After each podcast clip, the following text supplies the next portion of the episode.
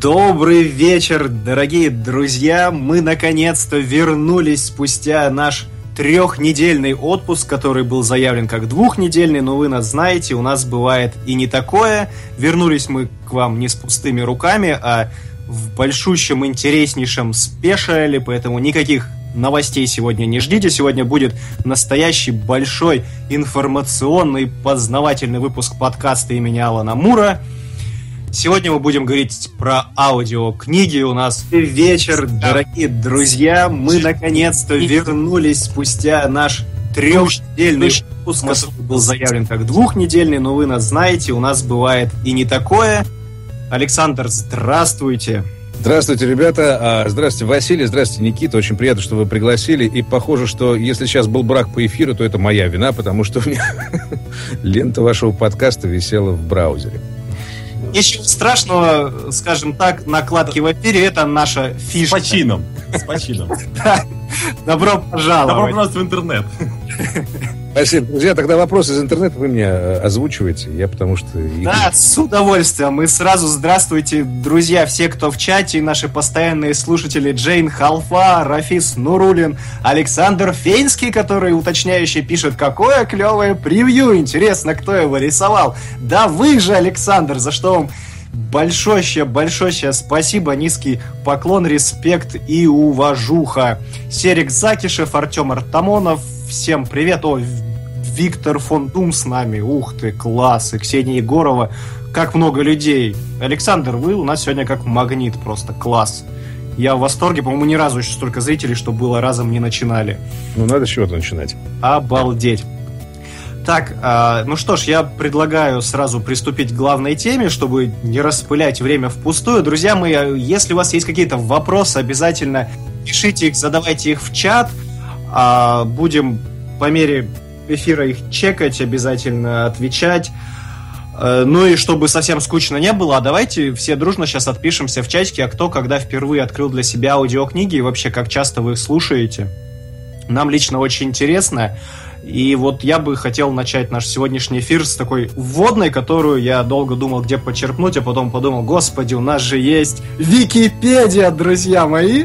Поэтому предлагаю начать с определения, что такое аудиокнига, которая нам сообщает всем известная энциклопедия Рунета и не только Рунета. Итак, аудиокнига это художественное или познавательное произведение, обычно начитанное человеком, например, профессиональным актером или группой и записанное на любой звуковой носитель. Аудиокниги можно считать разновидностью радиоспектакля или радиопостановки говорит нам Вики. И, Александр, у меня отсюда к вам сразу же вопрос. Вот а, скажите, пожалуйста, а где находится та грань между радиоспектаклем и аудиокнигой? А, потому что я не раз а, наталкивался во время прослушивания на то, что если, например, в тексте написано ну, что какой-то персонаж, который в данный момент говорит, например, закашлял, то некоторые чтецы читают э, и тут персонаж закашлял, а некоторые, наоборот, начинают кашлять. И вот ну вот это уже, да, вот это уже грань, кстати. Тем была. грань э, заканчивается или начинается между радиоспектаклем и аудиокнигой. И есть ли она здесь? Вот как правильно начать классифицировать их? Или в современном мире это уже все слилось как-то вот в один большой жанр? Нет, мне кажется, жанр здесь не, не два жанра не слились в одно. Дело в том, что действительно а, аудиокнига это как правило, как правило, а, аудиоматериал информационный, а, художественный, записанный одним, одним не более человеком. Плюс ко всему прочему, наверное, просто на сухом фоне, без без музыки, без каких-то звуков, это вот и есть аудиокнига. То есть как в детстве. Это какой-то отсыл такой к детству, когда мама тебе читала, одним единственным голосом, слегка меняя интонацию, когда она там за зайчика, когда за колобка. И э, вот это вот аудиокнига в чистом виде. А радиоспектакли, конечно же, это актерская работа и а, работа звукорежиссеров. Это там, где действительно человек, который написано в тексте закашлял, там был вот это вот услышите. Это уже театральная работа. Грань где пролегает? Грань в бюджете. Одно дело нанять одного диктора, другое дело нанять целый коллектив актеров, плюс еще звукаря, и плюс еще там где-то заплатить за библиотеки звуков и прочее, прочее. Угу. Но, однако, вы же делаете вот у себя в студии книгачея. Мы обязательно потом скинем э, для наших слушателей ссылочку на ваш проект ВКонтакте у нас в паблике. Друзья, знакомьтесь обязательно. Вот вы же проект книгачей, э, я так понимаю, делаете самостоятельно. При всем при этом у вас есть музыка, всевозможные звуки. Вы читаете в разных интонациях, на разные голоса. И вы все делаете это самостоятельно. Ну, на самом деле, я скажу так. Голосов у меня немного. Есть вот один такой. И один нормальный. Э, Поэтому я, в принципе, не актер. А, Я этими книгами начал заниматься, ну, скажу так, с 2000, наверное, 5 6 наверное, года. И первая запись у меня была какая-то удивительная. В Люберцах, здесь, в Подмосковье, писал у каких-то э, ребят, которые увлекались регги, такие растаманы в подвале Люберецком время от времени брали в руки какое-то странное булькающее устройство. Но, тем не менее, а, э, э, почему я отвлекся сейчас? Так вот, э, я занимаюсь аудиокнигами в, в чистом виде. Радиоспектакль — это то, что мне интересно иногда делать, когда я хочу подчеркнуть какие-то эмоциональные э, внутри моменты. А так, по большому счету, я работаю исключительно своим собственным голосом. Потому что мне когда-то сказали, что, Карлов, запомни, ты не актер. Ну, Я знаю, что я не актер. У актера для того, чтобы вживаться в роли, говорить не то чтобы разными голосами, но представлять себе разных э, персонажей, как минимум пять лет в театральном учат. Я этому не учился. А Когда я писал книжку «Ремарка» э, у Димы Урюпина на домашней студии, э, аудиотеатр, есть такая штука, он мне сказал, ты знаешь, ты не актер, ты диктор, но когда ты читаешь «Искру жизни» Ремарка, когда ты читаешь про концлагерь своим нормальным, спокойным дикторским голосом, без эмоций, становится еще страшнее. В общем, вот э, я себя сам еще просто никак не могу определить, э, в каком жанре я работаю. Но, скорее всего, я просто чтец, обычный чтец, который с выражением, с намеками читает какие-то книги. Вот так. А, замечательно. Так, Я так понимаю, просто Василий отвлекся на этот вот просто большой поток интереснейших историй. Я, я отвлекся на чат, потому Да, что лю- там. люди всерьез взялись отвечать на вопросы, и самый короткий звучит с полгода назад и грянул гром. А дальше, как снежный ком, послушал всего Кинга, пишет Рафис Нурулин. Виктор Дамашев пишет, открыл для себя аудиокниги, когда решил ознакомиться с автостопом по галактике, но осознал, что я ленивый кусок ленивого куска, и мне все не, вп- не прочитать. А как, вот тут- я ло- как я ловко избегаю маты, класс. Тут к вопросу, кстати, кому нужны аудиокниги сейчас? Это же э, уникальная вещь. А Если раньше... Помните, нет, вы, наверное, не помните старый анекдот. Родители ушли в гости, оставили ребенка с проигрывателем виниловым, на котором была записана сказка, да? Тогда был главный сказочек у нас Литвинов. Приходит, малыш бьется головой об стену, э, сидя в наушниках. Они не могут понять, что происходит, одевают, э, надевают на свою голову наушники и слышат, малыш, хочешь, я расскажу тебе сказку? Малыш, хочешь, я расскажу? А малыш такой, головой об стену, хочу, хочу, хочу. Я Хочу, хочу, хочу, да. да, Я отправляю в детство, потому что тогда фирма «Мелодия» выпускала огромное количество э, специально переработанных аудиосказок для детей. Вот это можно считать началом, в принципе, аудиокниг. А, вообще аудиокниги всегда упирались, ну, то есть аудиоматериал всегда упирался в, в носитель, в его емкость. Самый нелимитированный в советское время носитель это было радио. Тогда можно было там каждый день слушать по главе. Час времени тебе в, в- в день уделяют на эти радиоспектакли.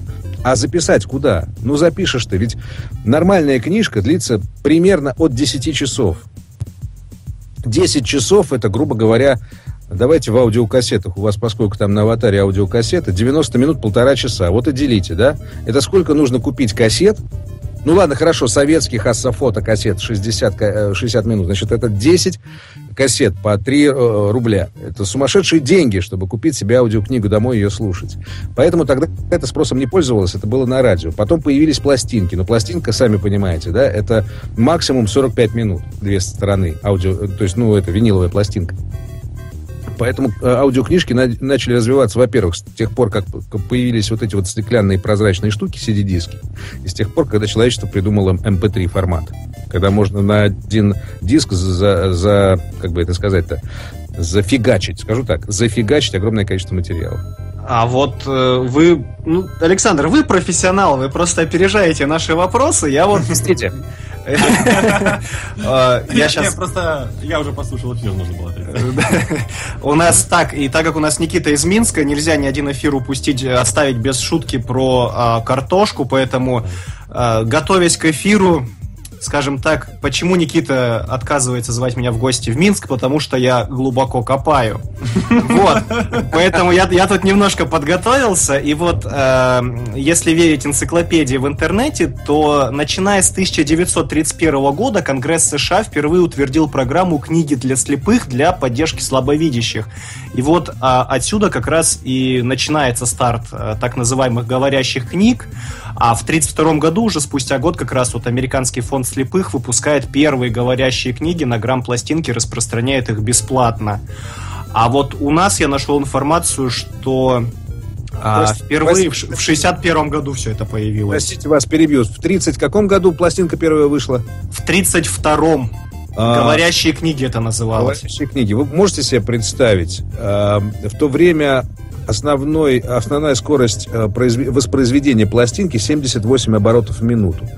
Это значит, на одной стороне углепластовой пластинки помещалось 3,5 минуты э, звукового материала. Это же сколько нужно было пластинок слепому купить, чтобы выслушать, я не знаю, если не Уэлса «Война, «Война миров», то хотя бы газетную статью. Охо-хо-хо-хо. Ну, может быть, именно поэтому их распространяли бесплатно. Ну так, на общество слепых отдали пачку, а там одна статья. Представляете, сколько Сразу коробкой. сколько весит коробка этих углекласт- углепластовых пластинок. Это же килограмм, наверное, 5-10. Ну вот За- сразу... За- зато какой массивный подарок, да. Не, сразу работа грузчиком нашлась, наконец-таки. Типа, да. Как бы это на самом деле хитрый план, они обеспечивали работой населения.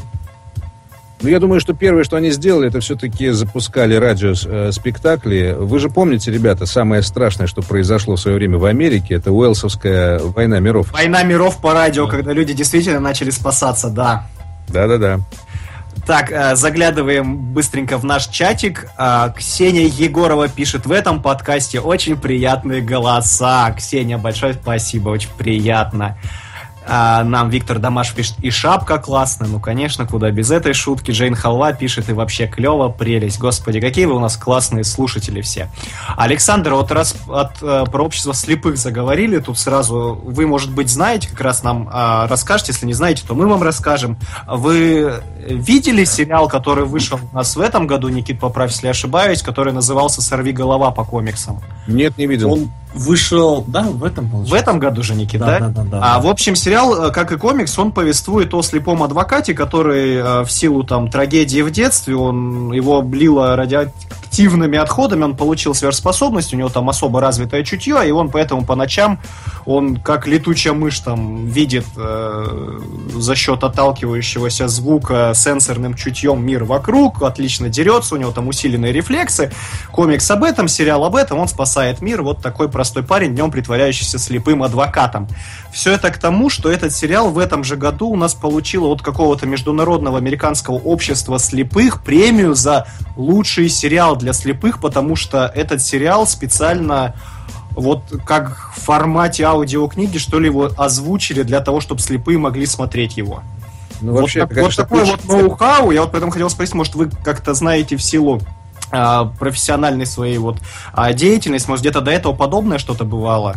не- Потому что я, я впервые об этом просто услышал, я только вначале думаю, как они дали премию, как слепые это посмотрели, а потом стало выясняться, что для них озвучили каждую серию. Цинизм э, телесериал для слепых, это, конечно, надо было до этого додуматься. Но ну, молодцы, ребят. Ну, есть целая когорта людей, которые, к сожалению, по тем или иным причинам не видят, но их вычеркивать из общества ни в коем случае нельзя. Нужно делать все, чтобы они чувствовали себя полноценными гражданами. По крайней мере, чтобы они мимо культурного пласта не, не проходили. Но есть азбука Брайля, есть аудиокниги. Вот это две вещи, которые на самом деле им помогают быть ну, в курсе событий. Сериал не видел, если что. Мгм. Ну вот на досуге можете заценить действительно качественная работа на фоне той супергероики, что нынче так активно пробилась на ТВ-экраны. Так, а, продолжая заглядывать в чат, вот Илья Нестеров пишет над пропастью воржи и освобождение из Шоушенка лет пять назад. Артем Артамонов пишет очень интересную вещь. Мой пер... Моей первой аудиокнигой был «Деструкт» Максима Тисака Марцинкевича пару лет назад. Страх отвращения в... и не надо. Страх отвращения в Лас-Вегасе в исполнении Найка Борзова с тех пор дико подсел на аудиокниги. Вот даже так. А ведь, кстати, действительно, это интересная практика, а, когда э, сами авторы читают свои книги. Ну вот тут я сейчас выступлю, ребят, против всех авторов и на себя сейчас э, приму удар, потому что слушал я дважды, как читает э, Митя Глуховский. Э, ну, я бы, наверное, не стал бы это слушать. Потому что Митя автор, но не чтец. А Глуховский, извините, вас перебью, это который метро написал. Да, это метро. У меня категорически не зашла эта литература.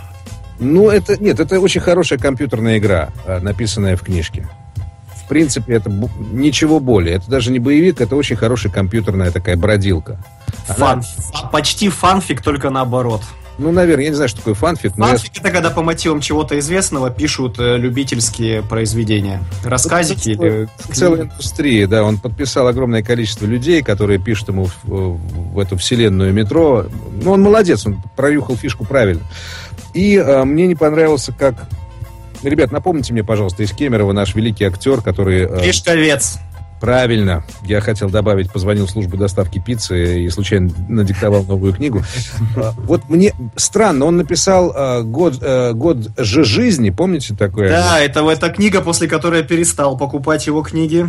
И э, он ее озвучил. У меня сложилось впечатление, что он сам эту книжку не читал. И вот в тот момент, когда он ее озвучивал, это...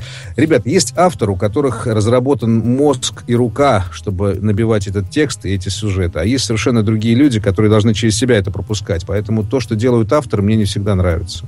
Потом вспомните, как читают поэты свои стихи. Вы же, знаешь, если бы Пушкин, например, мы бы, до нас дошли аудиозаписи Пушкина, он бы, наверное, прочитал так «Ты жива, еще моя...» Нет, это Лермонтов. «Старушка, жив и я, привет тебе, привет». Это вот же- сейчас ско- сколько пластинок сразу просто.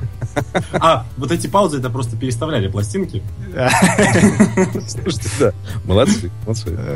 Продолжаем разговор. Так, да, Никита, вот потом опять будут меня все ругать, что я не даю Что, вам что я больше всех говорю. Что вы больше всех говорите и не даете мне выступать нормально. Поэтому отдаю слово вам и умолкаю. Ну, из всего то, что было здесь много интересно рассказано, и тем более из того, что первая книга была записана где-то у ребят, которые любят слушать творчество Боба Марли, у меня назревает следующий вопрос. Как, Александр, вы вообще пришли в эту сферу? А, очень просто, я же на радио работал. Ну да, это понятно. Да, мне сказали, у тебя единственное достоинство вообще среди всех, у тебя красивый голос. Я думаю, ну не пропадать же красоте такой. Ну, что, тут не как поспоришь. обычно, написал маленький э, тест, ну, в смысле, взял там из Терри Пратчета какой-то фрагмент и разослал по всем э, тем издательствам, которые нашлись в интернете по поисковику издания аудиокниг. Э, в, из четырех мест в одном э, по-моему, э, аудиокнига так и называлась, это издательство со мной, согласились поговорить приехал, записал. Первая книга была... Я ее сейчас слушать не могу, потому что это, это было чистое диджейство. Эта книжка «Одноэтажная Америка». Еще до того, как ее эм, Ургант с... Поздно. с Познером- с Познером. Еще до этого это ужасно, ребята. В аудиокнигах ведь самое главное, чтобы ты давал возможность человеку продумать то, что ты ему сказал. А я тараторил как человек, которому включили микрофон и сказали, вот у тебя час, ты должен рассказать все, что ты знаешь. И это ужасно. Но, тем не менее, ее записали, издали, даже заплатили мне деньги. И вот с этого все началось. Потом был Куприн, «Жидкое солнце», потом была Тэфи, юмористические, сатирические рассказы потом много чего, а потом была вот эта искра жизни по ремарку. И это, я считаю, что од- одна из моих лучших работ, по большому счету. Даже на компакт-диске, э, там ведь два компакт-диска MP3 выходило, на них было написано слово «бестселлер». То есть я, я приложил руку к бестселлеру, единственному в моей жизни. А, Вот. Ну, то есть, э, так Просто сказать, да, сам себя предложил. но при этом с подачи людей, которые слушали. Которые порекомендовали Да, которые заняться. порекомендовали заняться этим. Ну, как порекомендовали заняться? Ну, вы же знаете, вот, ребят, вам ведь тоже, наверное, пишут, да, вот сегодня написали, какие красивые голоса. Вот когда ты получаешь это там в течение там 5-10 лет, ты начинаешь понимать, что, слушай, ну, действительно, голос-то неплохой. Надо Да. как-то им еще что-то зарабатывать. Так что, Василий Никита, не... если вы будете получать и дальше такие сообщения о том, что у вас красивые голоса, подумайте, как еще можно их использовать. А мы будем озвучивать телесериалы супергеройские для слепых. Не, порошок уходи. Вот, вот из всех шуток, что ты мог сейчас пошутить, ты двинул эту. Я сейчас добавлю. И еще компьютерные игры для слепых тоже можно озвучивать. Да. О, боги. Простите, ради бога. Мужчины, остановитесь, я вас умоляю. А, так, возвращаемся к аудиокнигам. Александр, вот про а, рассылку предложений издательством хорошо затронули тему, но я продолжаю тут поднимать немножечко историю. А, с середины 80-х годов западные издатели все начали активно скупать права не только на печатную а, публикацию, но и на аудиоверсию книг. И вот с тех пор это стало такой повсеместной практикой. А, И вот на данный момент за рубежом у многих крупных издательств существует еще и отдел аудиозаписи. И вот у меня отсюда вопрос, а как с подобным в России обстоят дела, насколько это распространено? Практика это и вообще вот аудиоотделы при... Ну или не аудиоотделы, а вот такие специалисты, как вы. Я не специалист. Э, Слушайте, это больной вопрос. Сейчас наступили прямо на мозоль. Потому что, да, действительно, существует авторское право. И пока я не получаю за те фрагменты, которые выложены у меня в интернете, ни копейки денег, я вроде бы, по большому счету, вне, э, так сказать, уголовного преследования. То есть я могу всегда сослаться, что я выложил этот фрагмент в целях популяризации того или иного произведения. Не более и не менее. Выгоды материальной я не получил вложив в это свои усилия. Пока что, не знаю, может быть, после нашего, нашего с вами интервью начнутся какие-то судебные преследования, но пока что никто э, не выходил. э, Пропиарили так пропиарили, да. пропиарили так до самой могилы. Э, Никто не выходил ко мне с вопросами, слушайте, а с какого перепуга, да? Другое дело, что когда я работаю с людьми по договору, а это вот в данном случае Николай Стариков, его книги, то я, конечно же, у меня в договоре просто прописано, я имею выложить право в интернет не более 7% от э, произведения в минутах звучания. Это вот как бы э, об- обусловлено уже договором. То есть такие мои условия. Мои условия это определенная сумма денег за час готового материала, это несколько авторских экземпляров книги и э, возможность выложить в соцсетях 7% договора. И никогда в жизни от меня не, вы не увидите там книги Старикова, которые я озвучивал, чтобы они больше по- целиком где-то в- в- выпали в интернет с моей подачи. То есть, то есть, получается, э, вот эти 7 минут, ой, 7 минут, 7 процентов в 7%. минутном, в минутном соотношении, это получается такой своеобразный, вот как трейлеры к фильмам, это такой своеобразный трейлер, что ли, тизер к аудиокниге. Ну да, тизер, либо, либо какая-то глава одна целиком, либо какое-то вступление, либо тот момент, который, мне кажется, вот здесь я выложился полностью, и вот это будет э, интересно и поддерживать, кстати говоря, и мои умения тоже будет в публике. Поэтому так вот. С авторскими правами тяжело. Поэтому, если вы хотите писать аудиокниги и э, получать за это деньги, вам необходимо сотрудничать с тем или иным издательством. Если есть в интернете... В интернете выкладывают огромное количество книг. Если вы э, знаете, в ВКонтакте, я не помню, как называется страничка, но есть страничка, по-моему, где огромное количество аудиокниг выложено. Это так называемый бесплатный проект. Я не знаю, э, они каким-то образом авторам платят за... О, простите, за то, что э, кто-то что-то записывает или нет, но при этом они в свободном доступе. А значит... Знаете, о чем подумал, готовясь к этой программе? Пять? Лет, назад, пять лет назад мне сказали, что э, рынок аудиокниг как таковых умирает. Умирает, потому что это очень дорого на стекле их э, выписывать, распространять и продавать. И это не я сейчас шиплю, как э, змея под колодой. А вот, э, Вильгельм, разберитесь, пожалуйста. Одну секунду, ребят, сейчас я исчезну, поговорите пока. Хорошо, Никита, а Да. какую аудиокнигу последнюю слушали вы? Ну, я хотел немножко другой вопрос за- задать, потому что все, все рассказали истории, как и с кем они познакомились с аудиокнигами, а мы что-то, Василий, с вами молчим. И А вот я- здесь пришел Артем Артамонов и забрал у меня историю.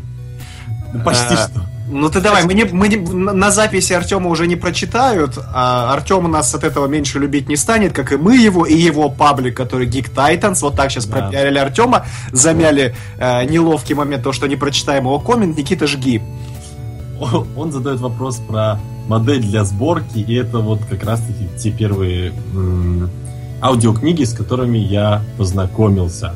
Э, была такая передачка на радио Energy, если не ошибаюсь. Потом она начала кочевать туда-сюда. Она, она дичайше кочевала, да, многие годы причем. Вроде в 99-м году она появилась.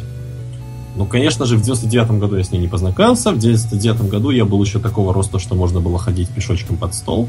Ну, ладно, не такого роста, но где-то так. А познакомился с ней где-то в году 2008-2009, когда мне предстояла очень долгая э, поездка автомобильная в прибрежный э, украинский город Затока, такой есть курортный городок, и мне нечего было делать, и, а я обладаю таким свойством, что меня крайне сильно укачивает, когда я еду в машине и читаю что-то. Вот только в машине, в самолете, в поезде, это все пожалуйста. А вот э, в машине меня очень сильно укачивает. И я накачал себе книжек, как помнится, Кинга. Я накачал Стивена Кинга. Ну, конечно, что ж читать в возрасте там 14-15 лет, как не Кинга. И вот я познакомился, первое, это была модель для сборки. А потом слушал по, тем, по тому же, например, книги по Mass Effect игровому были аудио. Есть, ну, а, есть аудиокниги по Mass Effect, серьезно? Да, то есть Mass Effect можно послушать. То есть это, это не игра, а это именно озвучка книги. А книг по Mass Effect 4 штуки есть. Ой, я помню, пытался начинать читать, а, не зашло. Вот а, ну, если ты не разбираешься... Что, чтобы понять, Mass Effect это что такое? Это Компьютерная игра, да. Есть книги по ней, да? Да, и, и по комиксы по ней есть, и что только нету. Это прям такой конвейер. Слушайте, ну я вернулся, ребят. По-моему, шумел не я. А по поводу... Так, теперь мы по очереди все отвалимся. Да, Вильгельм, наведите, пожалуйста, порядок в нашем уютном стриме. Я по поводу э, вопроса о способах заработки на, о, заработка на аудиокнигах и того, что происходит. Значит, понятно, что издательство, если оно издает их на носителях э, таких как э, CD, MP3 CD, то оно э, обязательно вкладывает деньги, как в диктора, так в звукорежиссера, так и в издателя, который эти диски будет штамповать. Это первый путь развития аудиокниг. Второй путь, и он сейчас, мне кажется, должен так или иначе э, поднимать голову. Это когда издатель э, платит деньги звукорежиссеру и э, диктору, например, или коллективу дикторов, а размещает их в сети бесплатно, но при этом их ресурс, который размещает диски, принимает, э, поднимает рекламу. Таким образом, за счет рекламы, как мне кажется, э, некоторые издатели аудиокниг могут спокойно себя чувствовать, при этом э, не заботясь о том, что кто-то скачает их книги бесплатно пиратским способом. Вот как вам такая мысль, например? Это, по-моему, кстати, не первый случай подобного использования бесплатного контента, который сверху покрывается у нас активно жирным слоем рекламы. Ну, по-моему, за этим вообще будущее. В будущем аналогично можно сказать, по-моему, про музыкантов, которые сейчас активно бесплатно выбрасывают свои альбомы везде и повсеместно. А впоследствии зарабатывание на этих самых альбомах как раз на продукт плейсмент и прочих сопутствующих вещах, которые их коллективу, их лейблу, их э, бренду в дальнейшем активно продаются и сопутствуют.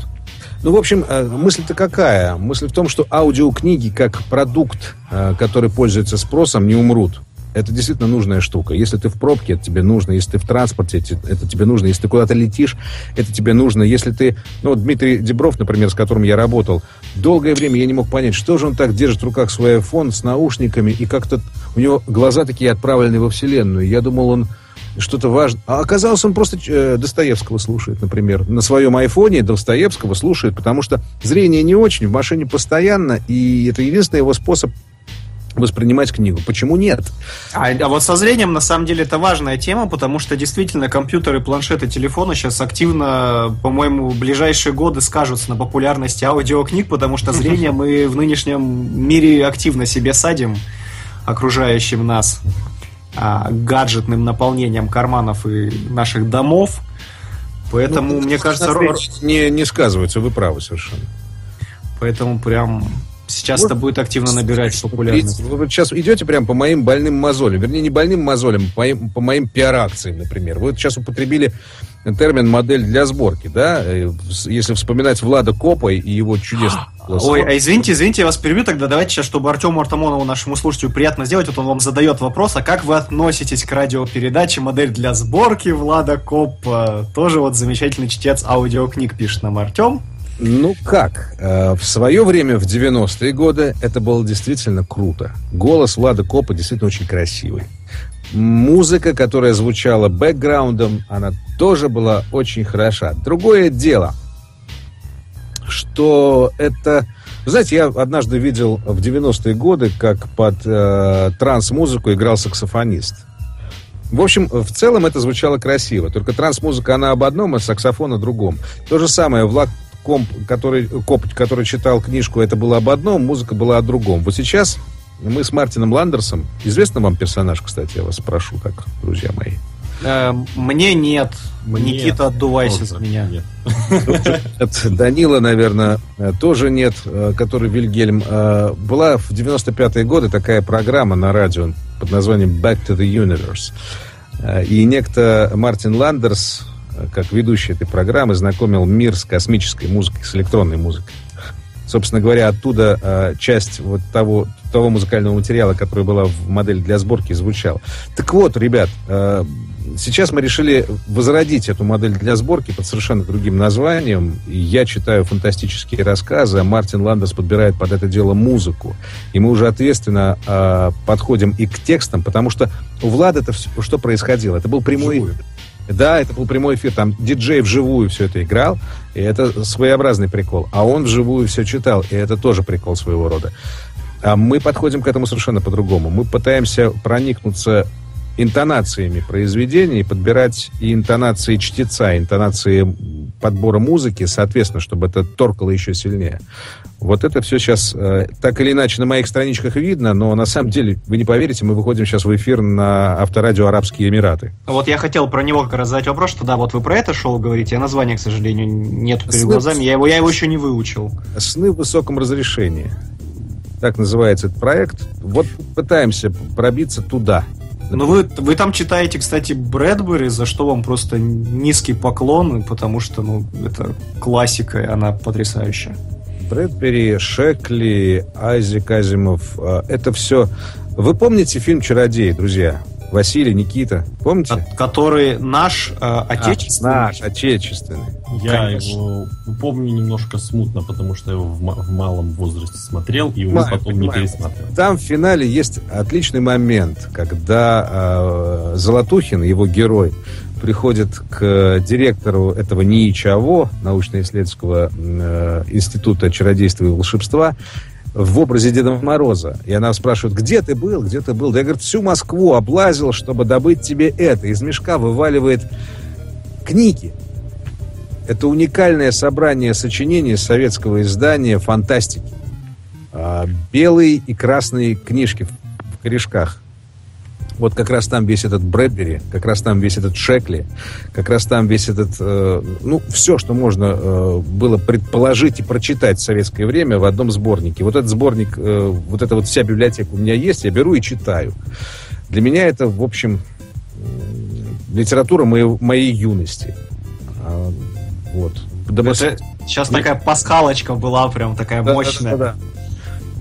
Слушаю ваши вопросы, друзья, а то меня что-то разносит. У Пора. меня вот, на самом деле, раз заговорили про музыку, у меня как раз вот вопрос, у меня вообще много вопросов по внутренней кухне, мне всегда интересно, как что-то работает, во мне еще сохранилась эта детская почемучка, и вот каким вообще образом подходит, происходит подбор музыки под э, зачитываемый текст. Ну, тут два в- а, ответа на вопрос. Первый ответ это как я подбираю. Да, вот А. это интересно тоже. Я не очень разбираюсь, э, ну, не настолько разбираюсь во всей электронной космической музыке. У меня есть глубокое убеждение. Музыка не должна отвлекать.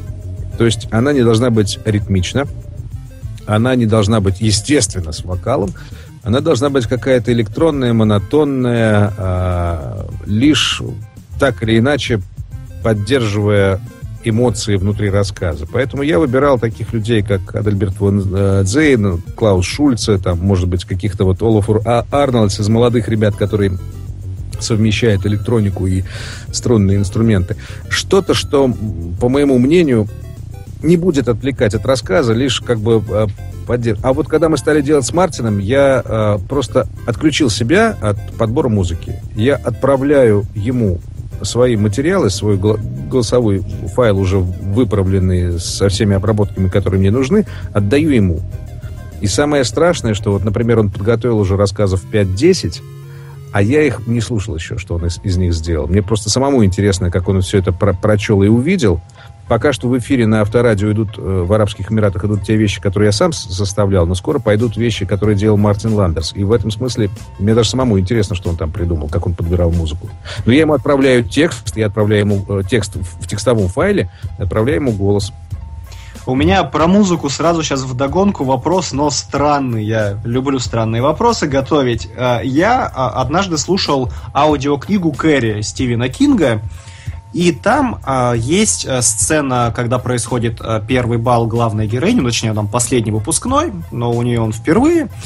И э, чтец э, подводит нас к тому, что и вот зазвучала красивая музыка. И в этот момент голос чтеца, он угасает. Я думаю, отлично, сейчас ну, он добавит звук. И в этот момент начинает играть какая-то русская, отечественная наша попса.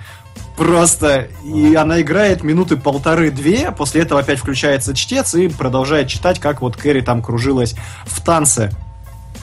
Видимо... Вот как, как вы относитесь к подобным приемам, когда идет вот такое нестандартное наложение одной культуры на другую? То есть ты, с одной стороны, понимаешь, что музыка подходит, с другой стороны, ты понимаешь, что там на балу, где ты сейчас мысленно находишь, такого быть не могло.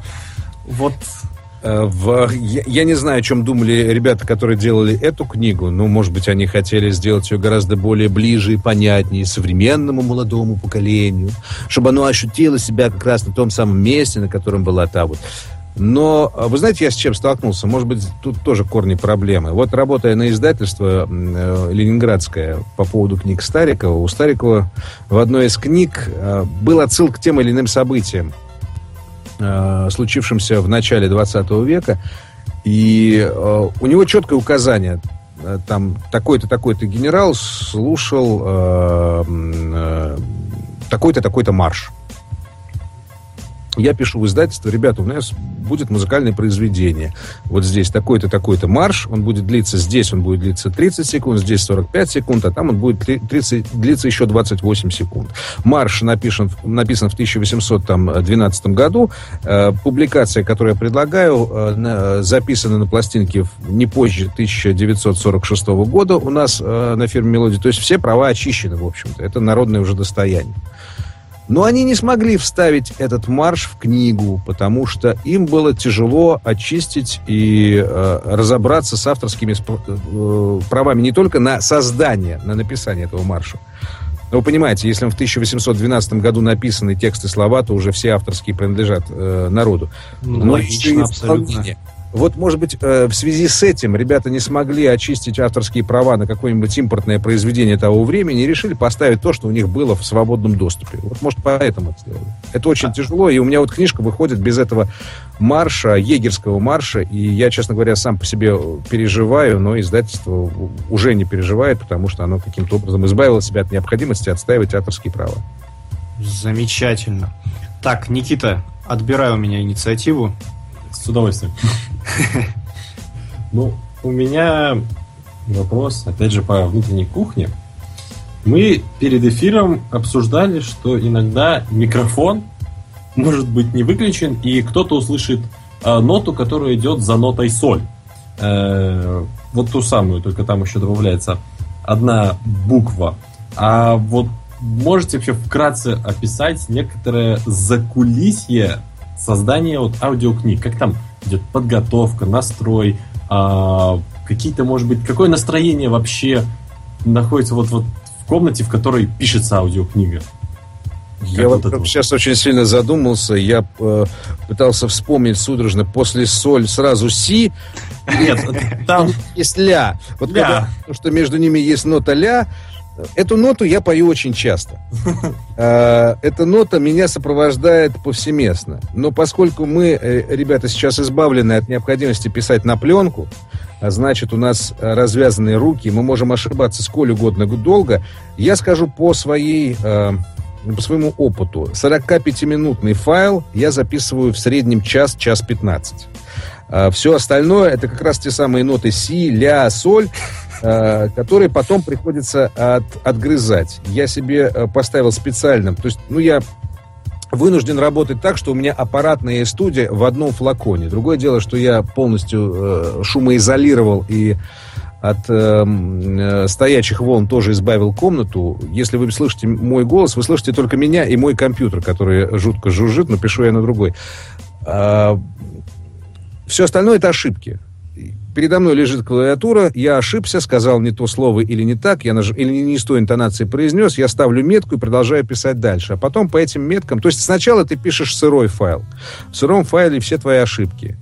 Э, кроме того прочего, э, всего прочего, у меня тут э, в нашем чудесном поселке есть два уникальных человека. Один решил себе завести бензокосилку, газонокосилку летом, э, видимо, спортивную, парше с прямотоком.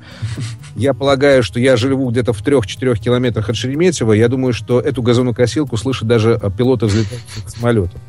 А второй, второй случай страшный, это наша управляющая компания купила, знаете, такой есть бензофен, чтобы сдувать листья с газона. Да-да-да.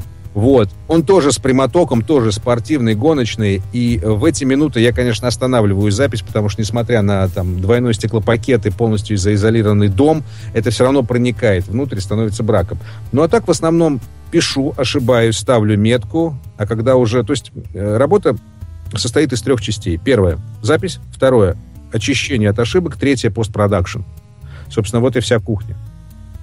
Александр, сразу встречный вопрос. Э, я когда готовился к эфиру, полистал интернет, помимо каких-то исторических сводок, и искал э, сайты, где бы писали, как э, самому приготовить книгу, аудиокнигу в домашних условиях очень-очень много сайтов и советов посвящено тому, какой софт поставить, какой микрофон купить, какой кабель куда, как это все соединить, собрать, провести.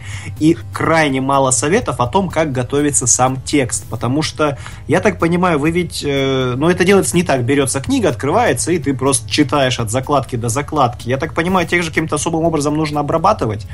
То есть вы какие-то себе метки ставите, где вот здесь интонации что-то подправить, или, быть может, вы расписываете вообще реплики персонажей и авторский текст. Вот расскажите просто, как этот момент происходит. Василий, ну я сначала все-таки отвечу на предыдущий вопрос, потому что я на самом деле очень э, позабавился, когда прежде чем приступать ко всему этому делу, походил по сайтам звукозаписывающих людей. Это ламповые микрофоны Neumann по 30 тысяч рублей за штуку это невозможные совершенно микшерские пульты и какие-то супер тихие средства записи. И эти люди не понимают, когда они делают аудиокнигу, они все равно это будут кодировать 128 мегабит per second. Всего-навсего. То есть ты можешь писать даже на шариковую ручку. Не обязательно покупать какой-то дорогущий микрофон. Это первое. Самое главное подготовить комнату, чтобы она не давала стоячую волну. Все. То есть обвешать хотя бы твое рабочее место одеялами хотя бы. Я себе поролоновые пирамидки на потолок и на стены наклеил. Но это не важно.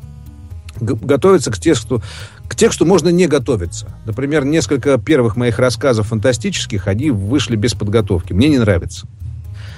А когда я пишу, скажем, серьезные книги на издателя, в первую очередь, э, я действительно беру книгу, я беру карандаш, и я фигачу весь текст э, с точки зрения ну, вы знаете, есть запятые, э, есть какие-то интенционные вещи. Ты начинаешь себе отмечать слово, на котором нужно сделать акцент. Потом в огромном количестве книг есть огромное количество имен собственных, которые нужно понимать, как они произносятся. Хорошо, что мы знаем, что Колчак — это Колчак, а не Колчак, да, например. Но э, лет через сто, например, люди будут лазить в словари ударения, чтобы понять, как ударялась эта фамилия, если мы этого забудем, этого военачальника, правильно? Ленин или Ленин? Интри- интрига. Интрига, да, понимаете? Но это я сейчас очень сильно упростил, и, э, естественно, подготовка книги, ты берешь себе главу, которую ты собираешься завтра, например, прочитать. Сегодня ты садишься рядом с интернетом и э, расписываешь всю книгу по именам собственным, чтобы нигде не ошибиться. В, в том числе есть огромное количество слов, которых создатель э, создан или э, сейчас создал или создал, например. Как правильно, по-вашему? Создал. Создал. Соз- соз- создал. Создал. Кстати говоря, можно и так, и, и по-другому. Но вот а, ты сталкиваешься с такими словами, которые всю жизнь произносил вроде бы, и все понятно, но лезешь обязательно проверить. Иначе, ну, что такое? Выйдет книжка с каким-то лоховским ударением. Кому это будет нужно? Даже не перед издателем стыдно, а перед тем, кто это будет слушать. Ну и, естественно, имена собственные, огромное количество исторических персонажей, которые ты ни, в жизни не встречал их фамилии, но нужно так или иначе их знать. Ну да, конечно, идет определенно. То есть я беру себе день на подготовку к записи, потом день записи, ну и после вот все эти вот остальные движения мышью и э, всевозможными клавишами. И возвращаясь к вопросу аппаратуры, вот у нас Александр Фейнский интересуется и пишет, между прочим, по поводу аудиоаппаратуры тоже интересно было бы. Поделитесь секретом технического оснащения, пожалуйста. Ребят, если я сейчас поделюсь э, секретом своего технического оснащения, то на всех этих сайтах, где люди предлагают свои услуги, я сразу же вылечу в черный список. Даже так все понятно. про- То есть там на самом деле сейчас стоит шариковая ручка у вас. Да, у меня на самом деле... Э, э, э, Ребят, у меня очень простые бюджетные решения от Беринджера. Потому что... Да, от Беринджера. Э, Потому что я не, не вижу смысла вкладываться в эти истории гораздо дороже. И то, я купил себе хороший электретник. Да, ну, во-первых, нужен, конечно, не динамический микрофон, а электретный, то есть конденсатор. Тот, который будет э, ваш голос ловить со всеми его обертонами. Динамический, нужно быть очень близко. Это вот такой вот будет голос. Нафиг он нужен в книжке. Вот.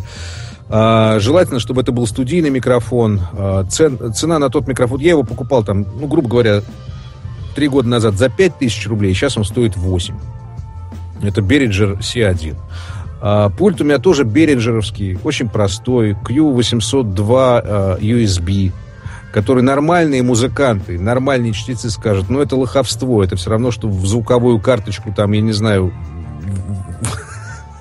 встроенную звуковую карточку на материнке включить э, микрофон от э, головной гарнитуры. Но тем не менее, пока что ни одно из издательств не, э, ко мне не предъявляло претензий по качеству, потому что, ну, даже самый плохой микрофон можно хорошо отстроить, а уж хороший микрофон. Вот, пишу я на, эм, не поверите, на нетбук, потому что он практически не шумит, его маленький вентилятор не слышно. Но купив вот этот микрофон, я с, эм, столкнулся с проблемой. Он действительно очень широко ловит практически все звуки. И даже если в соседнем доме кто-то идет э, по э, крыше, я это слышу, к сожалению. И тогда мне на помощь приходят плагины, которые начинают уже в постпродакшене э, убирать мои вот эти вот, вот эти вот сопливости из голоса, правильно? Убирать какие-то ненужные мне шумы. Это и э, noise reduction, и noise gate, это и дессеры, это компрессоры определенные. То есть это а, целая цепочка плагинов, которая позволяет уже готовый чистый звук превратить в звук, который удобоварим. Но самое смешное, что потом после вот этих всех манипуляций, когда ты можешь уже в Кремлевском дворце объявлять президента Российской Федерации этим качеством звука, ты потом это все режешь 128. Обидно, но факт. Тут замечательно сейчас в чат э, к предыдущему нашему вопросу Тимофей Кузнецов пишет Малоизвестные спин сериала Star Trek выходили у нас с любительским одноголосым гаражным переводом. Вот там диктор имел ужаснейший деревенский говор и были в озвучке сенсоры, командир, бог, друг, враг. Бррр. Ребята, я когда-то в столице Украины, в городе Киеве, э, лежа в гостинице, смотрел э, какой-то боевик американский. Сыр капитана, сыр капитана, летак по другому борту. Э, да, это с другой, с одной стороны смешно, а с другой стороны я как раз тот самый человек, который смотрел все эти видео с переводом Гоблина и с переводом э, другого не менее известного. Сейчас вы прям сразу мне скажете Ему фамилию. Володарский. У нас могут быть с тобой общие дети.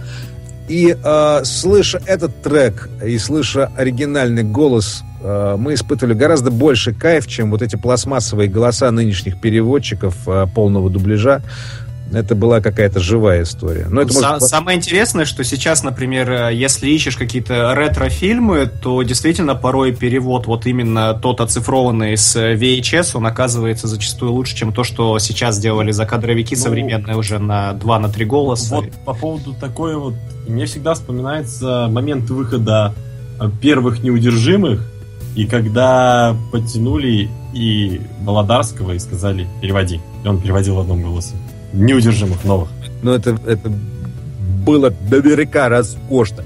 И, кстати говоря, а, вот эти все истории о том, что он себе когда-то, чтобы его не узнала милиция, прищепку на нас клеит, все это ерунда. Оказывается, у него на самом деле такой голос. А вот он, он где-то, да, рассказал, помню, даже реклама была какого-то телевизора или какой-то техники, он там прищепку демонстративно в кадре снимал с э, носа, заявляя, на самом деле я такой, да. Ну, на самом деле, очень роскошный человек, широкого кругозора, и с ним очень интересно общаться. Дело в том, что он на «Маяке» какое-то время работал, у него был свой эфир, сейчас куда-то подевался. Ну, я помню, он еще заставки делал рекламные, или которые шли со, с названием программы. Не, не знаю, как правильно, джинглы, наверное, называются, он делал на «Маяке». Знаете, вот Одно э, время, помню, звучали. не всякому повезет стать человеком-фишкой. Вот Володарский — это человек-фишка. А ни с кем не спутаешь. И даже вот, вот это первое движение, вы сразу назвали его фамилию. А вот это человек-фишка. Про фишки сразу, Александр. Вот у вас а, в паблике есть пост про работу над э, книгой Старикова «Как предавали Россию», где вы и в эфире «Маяка» вы потом рассказали, что вы порядка пяти часов ломали карандаши, чтобы записать э, пять минут э, вот отрезочек книжки. Если сейчас ничего не путаю по количеству часов и минут записи. А, вот ломал, но и затворы передергивал. Да, да, да, там вообще пистолет на фотографии. Вот вопрос: в вашей практике какие-то еще такие случаи можете интересно рассказать, когда действительно там звук приходилось вот просто с, с правдами, неправдами всеми из подручных средств выжимать, и занимало это огромное, колоссальное просто время? Да, наверное, нет. Наверное, не расскажу. Дело здесь не в том, что звуков нет а в том, что я по натуре своей человек упертый. Если мне чем-то интересно заняться, я же за эти озвучки не получил больше, чем за текст сухого голоса. Просто мне захотелось сделать это именно так. Это, в общем, э, совершенно некоммерческий подход к проблеме. Просто захотелось и сделал. Ну, в свое время, да, когда я делал «Золотой граммофон» для русского радио, э, будучи и ведущим его, и саунд-продюсером, и выпускающим редактором, то есть в одном флаконе. Да, действительно, я три часа делал 30-секундную подложку к песне «Любе, давай за». Как сейчас помню, мне нужен был вертолет, и единственный способ, тогда интернет был не так сильно э, развит, и не так много было всевозможных звучков в интернете. У меня были клавиши, MIDI-клавиши, у меня была программа на компьютере, где один из звуков был реальный вертолет. То есть я вот его записывал, потом разносил по стереобазе, добавлял к нему эффекты Доплера. Ну, у меня там и танки стреляли, и пехота вперед шла. Всего 30 секунд. И мне нужно было сказать, но группа Любе свою вершину на золотом граммофоне никому не отдаст. И в этот момент вот эти буквально под моими словами, вот это все и разворачивалась битва. Зачем я это делал, я не знаю. Никто из слушателей этого не понял. Руководство за это мне не заплатило и не заметило. Но мне было просто интересно это сделать. То же самое и сейчас несмотря на то, что мы на это не договаривались с издателем, мне захотелось сделать именно так. Когда начинаешь это делать, ты понимаешь, что ты соврать не можешь. А, хотя меня тут уличили в том, что стреляет на самом деле не револьвер, а скорее глок э, по скорострельности, и пуля не того размера, и гильза не того размера. И, ну, в общем, вы знаете, ребят, что нарваться на профессионала, который понимает во всем все, мне главное было создать эмоциональную атмосферу. Я думаю, что я этого добился. Эти пять минут э, звучания за пять часов создания мне нравится. Ну, это на самом деле очень круто. Я прям, когда, помню, первый раз услышал, такой думал, господи, это же вот как нужно было заморочиться, это же вот подобрать инструмент, сесть и делать, делать, делать и делать. Это круто. Когда делать нечего, это легко дает. Так, Никита, у меня заканчиваются умные вопросы. Давайте, наверное, добивать вашими умными и Александра отпускать и закругляться постепенно. Потому что слушатели у нас вот сейчас на данный момент Александр Фенский конкретизировал, что у Володарского нос же сломан вроде. Александр, развейте миф, вы его лично видели. Лично Сломан нос. Царскому нос не ломал. Сломанным он не кажется. Но, ребята, аденоиды, они э, либо ты их в детстве оперируешь, либо нет. Я не буду э, э, говорить, почему у него такой голос. Однажды мне англичанка в школе в английской сказала, у тебя очень хорошо будут удаваться э, носовые звуки ан, да, вот эти. Почему, я говорю я? Потому что чувствуется ты хронический гайморитчик. Так оно и вышло, в общем. Так, э, пишет нам Осет Рокстаров, наш постоянный слушатель, пришел из Астаны, пишет, я пришел. Привет, кстати, с бани. Всем хай. Ай. Ха- Хай, Осет. И Джейн Халва пишет, больше всего от подкаста Ламповица мой папа, тот самый человек, который оставлял ребенка с пластинкой и сказкой. Папе, привет. Да, привет, папе. Джейн Халвы, мама нас уже накормить давно хочет. Па- Папе мы тут респекты взаимные отправляем. Класс, Джейн, я прям уже жду не дождусь, когда я к вам в Минск прилечу. К вам я в гости пойду к первой. А не Прям. ко мне, то есть, да? Ну хорошо. Да, да. Никита, это может каждый. Да. Так, Никита, давайте умные, умные вопросы. На самом деле у меня не столько умный, сколько вот интересующий больше меня, как человека, проводящего дома за не одним монитором, а двумя сразу, э, много свободного времени, и играющий, и бегающий, как мы уже с вами говорили до эфира, Александр, вы играете иногда в игры. Поигрываю, поигрываю. Да. И вот у меня вот такой вот назрел вопрос, который меня вот интересует. Вы много видели типажей, много персонажей. Никогда не было желания кого-нибудь озвучить? Персонажи Вот. игры. Это, Кстати, ребята, вот не задумывался об этом ни разу, потому что э, не было претензий к тому, как озвучиваются сейчас игры, особенно то, что сейчас вот выходит у нас на PlayStation 4, да? да. Там вообще никакой претензии нет. Э, Правда, слушайте, надо, надо, надо поинтересоваться. Ну, это, это актерская работа, ребята, это все-таки актерская работа. Эмоции, которые нужно передавать, это диктором не передашь. Ну, а вот голос, пожалуйста, с удовольствием. А вот и- и персонажей, наверное. Ну, а в, во многих играх есть, если даже вспоминать ту же серию Call of Duty, особенно когда про времена Второй мировой войны, на... когда происходит действие где-то на улице, либо где-то в каких-то узких коридорах, слышно диктора, который вещает вот с полей. Почему бы и нет? А, Ну, это, понимаешь, зависит не от вас, но все же. а, Говорит Москва. Да. Работают все радиостанции. Ребят, я Левитаном не могу. Помните анекдот про Левитана, нет? Э, Мы, Я- я пока- вряд мы, пока- мы поколение, для которого анекдоты вымерли, вот как ни странно. У нас интернет убил это вообще. а, Подожди, ну Да, как? не Не, ну, жанр. я анекдоты знаю, да, но про Левитана не помню, в силу Как- своего Как возраста. э, человек, за голову которого Гитлер назначил... э, Да, да, да, это вот это, да. Это единственный диктор, который говорит Москва. Так вот, престарелый Левитан уходит в продуктовый магазин эм, покупать себе что-то там, не знаю, к новогоднему празднику и говорит, Дайте мне, пожалуйста, вот э- этих мандаринов килограммчик. Вот, вот, вот, вот, вот, шоколадку, пожалуйста, тоже у вас возьму. Сыр есть, Э, сыра нарежьте граммов 300. И вот будьте так любить, любезны, вот, вот бутылочку советского... А, ну, это, это... Если вот эти закадровые голосы озвучивать, их нужно озвучивать только Левитаном. Слава богу, записи его голоса сохранились. Как об объявлении войны, так и об окончании войны. Кстати, в интернете это можно найти. Да, да, да, да, да. А Вот. Осет, Осет Рокстаров пишет, ну здесь мат, но если переводить на литературу, то он пишет, о боги, какой божественный голос. Я в восторге, ребят. Это вот Александр вам. Ну, спасибо большое. Я очень люблю свой голос. Иногда вот я этим голосом работаю, да. Так, Никитушка, давай подытоживай и закругляемся. А, подытоживать вообще мне хочется... Самый золотой давай вопрос. Самый золотой вопрос, он будет касаться все же здоровья, как бы это ни удивительно было. Э, ребят, самый золотой вопрос. Сколько мы вам должны? Я боялся этого вопроса. Вильгельм, Вильгельм, отключай, бежим. Да-да-да, Э, по поводу здоровья. Что там? по- поводу здоровья. У меня есть брат, он, конечно, не вещает где-то на радио или не озвучит книги, но в силу того, что он учитель, преподаватель, он говорит очень много и столкнулся с, с проблемой того, что у него начинает пропадать голос. И многие врачи ему говорят, что нужно делать э, определенные упражнения, определенные лекарства, где-то сокращать э, время работы, время говорения.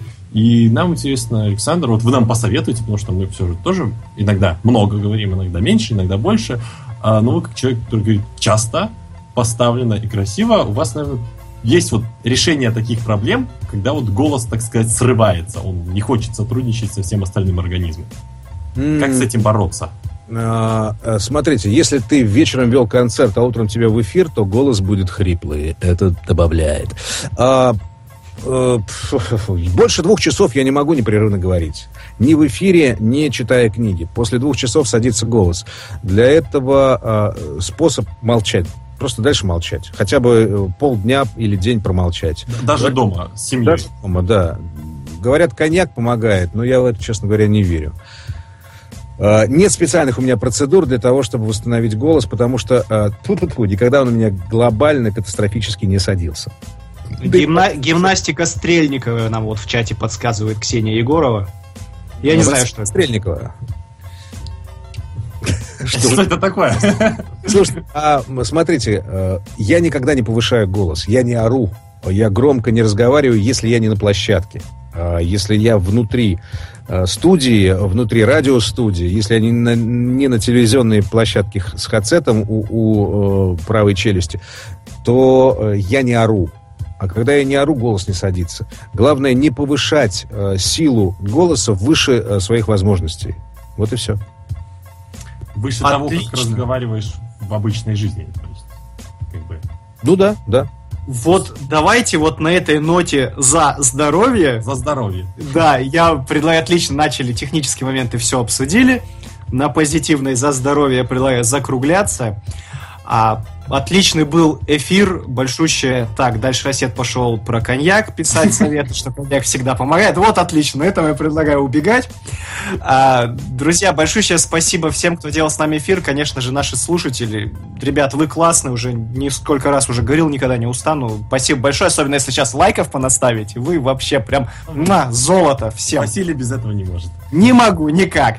А, большое спасибо Александру Карлову, который сегодня просто зажег у нас в эфире эфире. Спасибо, Александр. Вы не представляете, какая честь была с вами поработать. Я искренне говорю.